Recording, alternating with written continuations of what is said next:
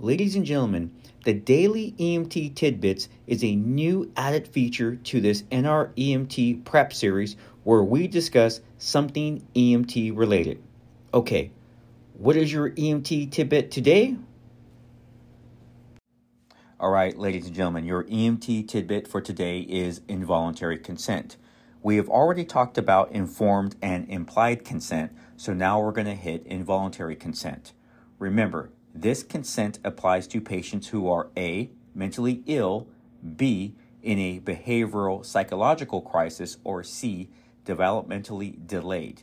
You should attempt to obtain consent from a guardian or conservator. Now, it may not always be possible to obtain such consent, so you need to understand your local provisions. For example, in most states, law enforcement can put this person into protective custody, allowing you to transfer them to a medical facility. So it's very important to understand your local protocols.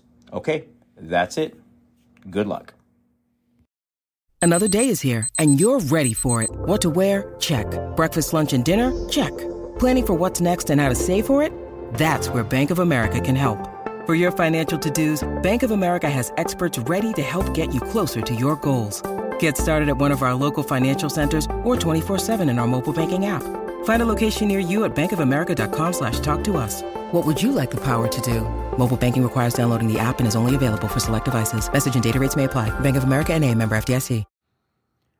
Don't forget to check us out on Instagram at the EMT Tutor for up-to-date information about this podcast.